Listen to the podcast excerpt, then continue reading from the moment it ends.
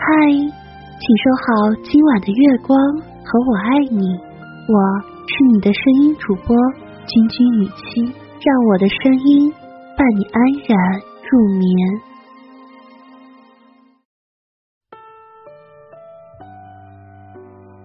前段时间，朋友小李整日愁眉苦脸。原来啊，马上就要读大四的他，不知道自己毕业以后该做什么。而身边的同学，要么全力奋战考研，要么忙着向公司企业投递个人简历，只有他陷入了迷茫的死水当中。看着身边的人忙忙碌碌，而自己又无所事事，我们便很容易走进迷茫的死胡同。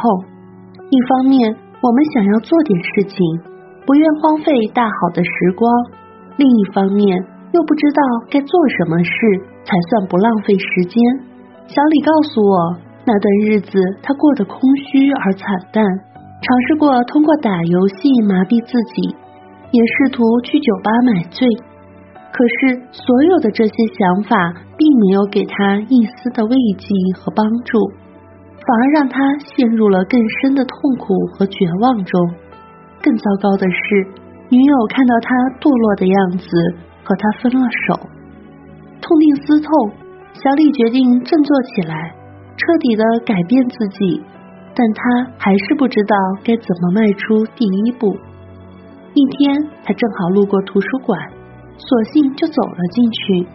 看到里面座无虚席，人们都在认真的阅读，这种浓厚的学习气氛，突然间激发了他那颗渴望改变的心。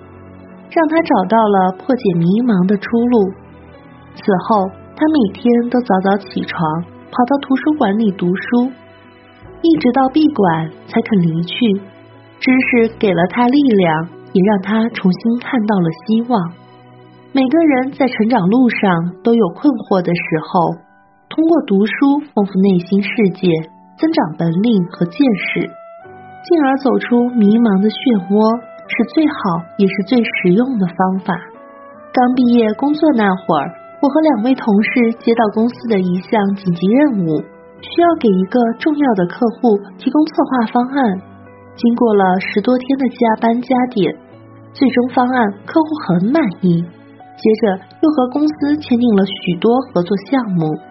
年终时，公司打算对我们进行嘉奖，但是按照惯例。最高奖只能给贡献最大的那个人。尽管那个策划方案整体思路和主要内容都是我独自完成的，但我还是觉得朋友的情谊最重要。本来打算谦让，可后来我从别人口中得知，两位同事为了评分最高的奖金，竟然在经理那里造谣重伤我。最后真相大白，公司撤销了最高奖。两位同事被公司严肃处分，并当众向我道了歉，但我还是感到内心痛苦而失落。不是因为没有得到最高奖，而是自己一直坚守的品德和情怀，竟然被身边的人肆意践踏。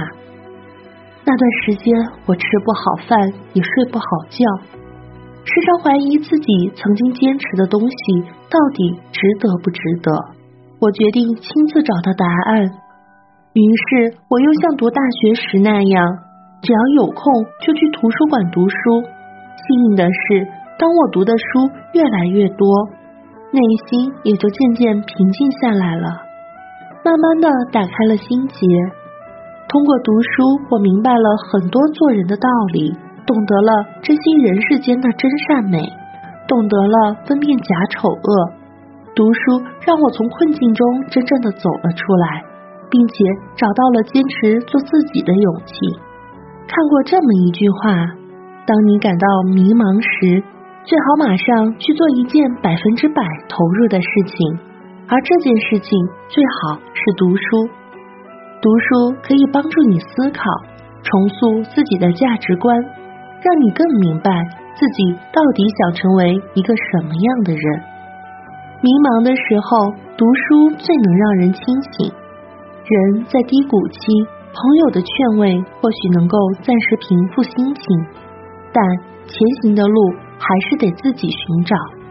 读书就是在你迷茫时雪中送炭，让你平复内心的浮躁，温暖你前行的路。著名作家普希金说：“人的影响短暂而微弱，书的影响广泛而深远。也许读书不能立马帮你解决眼下的难题，但它会一点一滴的滋养你，改变你，让你不断的汲取养料。”最终获得冲破困难阻碍的力量，这是一个拨云见日的过程，让你明白活着的意义，让你懂得取舍，想要什么，不要什么。如果此时的你也有些迷茫，那就多读书吧。